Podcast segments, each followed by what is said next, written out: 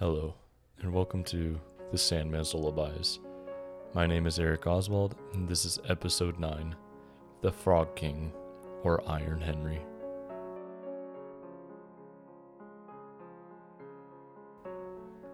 In olden times, when wishing still helped one, there lived a king whose daughters were all beautiful, but the youngest was so beautiful that the sun itself, which has seen so much, was astonished whenever it shone in her face. Close by the king's castle lay a great dark forest, and under an old lime tree in the forest was a well. And when the day was very warm, the king's child went out into the forest and sat down by the side of the cool fountain. And when she was bored, she took a golden ball and threw it up on high and caught it, and this ball was her favorite plaything. Now it so happened that on one occasion the princess's golden ball did not fall into the little hand which she was holding up for it, but onto the ground beyond and rolled straight into the water. The king's daughter followed it with her eyes, but it had vanished, and the well was deep, so deep that the bottom could not be seen. At this she began to cry, and cried louder and louder, and could not be comforted. And as thus she lamented, someone said to her, What ails you, king's daughter? You weep so that even a stone would show pity.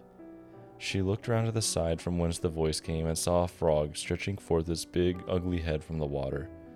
Ah, old water splasher, is it you? she said.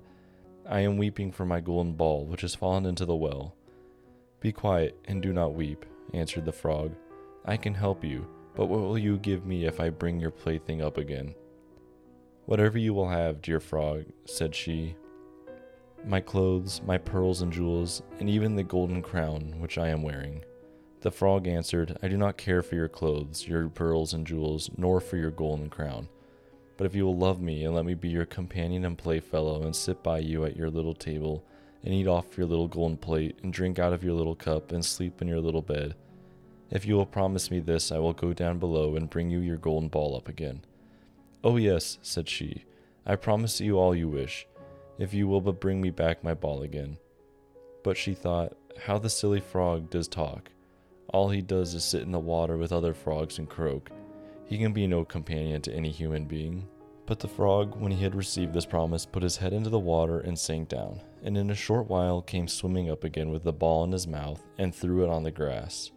The king's daughter was delighted to see her pretty plaything once more, and picked it up and ran away with it. Wait, wait, said the frog, take me with you. I can't run as you can. But what did it avail him to scream his croak, croak after her as loudly as he could?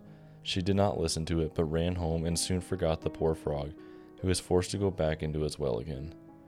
The next day, when she had seated herself at the table with the king and all the couriers, and was eating from her little golden plate, something came creeping, splish splash, splish splash, up the marble staircase, and when it had got to the top, it knocked at the door and cried, Princess, youngest princess, open the door for me.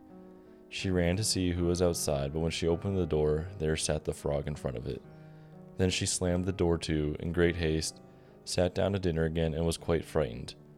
The king saw plainly that her heart was beating violently, and said, My child, what are you so afraid of? Is there perchance a giant outside who wants to carry you away? Ah, no, replied she. It is no giant, but a disgusting frog. What does a frog want with you? Ah, dear father, yesterday as I was in the forest sitting by the well, playing, my golden ball fell into the water. And because I cried so, the frog brought it out again for me, and because he so insisted, I promised him he should be my companion.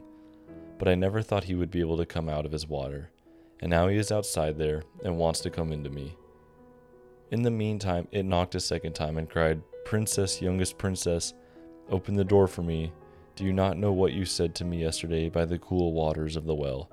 Princess, youngest princess, open the door for me. Then said the king, that which you have promised must you perform. Go and let him in. She went and opened the door, and the frog hopped in and followed her step by step to her chair. There he sat and cried, Lift me up beside you. She delayed until at last the king commanded her to do it. Once the frog was on the chair, he wanted to be on the table, and when he was on the table, he said, Now push your little golden plate nearer to me that we may eat together. She did this, but it was easy to see that she did not do it willingly. The frog enjoyed what he ate, but almost every mouthful she took choked her. At length he said, I have eaten and am satisfied. Now I am tired. Carry me into your little room and make your little silken bed ready, and we will both lie down and go to sleep. The king's daughter began to cry, for she was afraid of the cold frog which she did not like to touch, and which was now to sleep in her pretty, clean little bed. But the king grew angry and said, He who helped you when you were in trouble ought not afterwards to be despised by you. So she took hold of the frog with two fingers, carried him upstairs, and put him in a corner. But when she was in bed, he crept to her and said, I am tired. I want to sleep as well as you. Lift me up, or I will tell your father. At this she was terribly angry and took him up and threw him with all her might against the wall. Now will you be quiet, odious frog, said she. But when he fell down, he was no frog, but a king's son with kind and beautiful eyes. He, by her father's will, was now her dear companion and husband. Then he told her how he had been bewitched by a wicked witch, and how no one could have delivered him from the well but herself, and that tomorrow they would go together into his kingdom. Then they went to sleep, and next morning when the sun awoke them, a carriage came driving up with eight white horses, which had white ostrich feathers on their heads, and were harnessed with golden chains, and behind stood the young king's servant, Faithful Henry. Faithful Henry had been so unhappy when his master was changed into a frog that he had caused three iron bands to be laid round his heart, lest it should burst with grief and sadness. The carriage was to conduct the young king into his kingdom, Faithful Henry helped them both in and placed himself behind again, and was full of joy because of this deliverance. And when they had driven a part of the way, the king's son heard a cracking behind him as if something had broken. So he turned round and cried, Henry, the carriage is breaking. No, master, it is not the carriage. It is a band from my heart, which was put there in my great pain when you were a frog and imprisoned in the well. Again, and once again, while they were on their way, something cracked, and each time the king's son thought the carriage was breaking, but it was only the bands which were springing from the heart of faithful Henry, because his master was set free and was happy.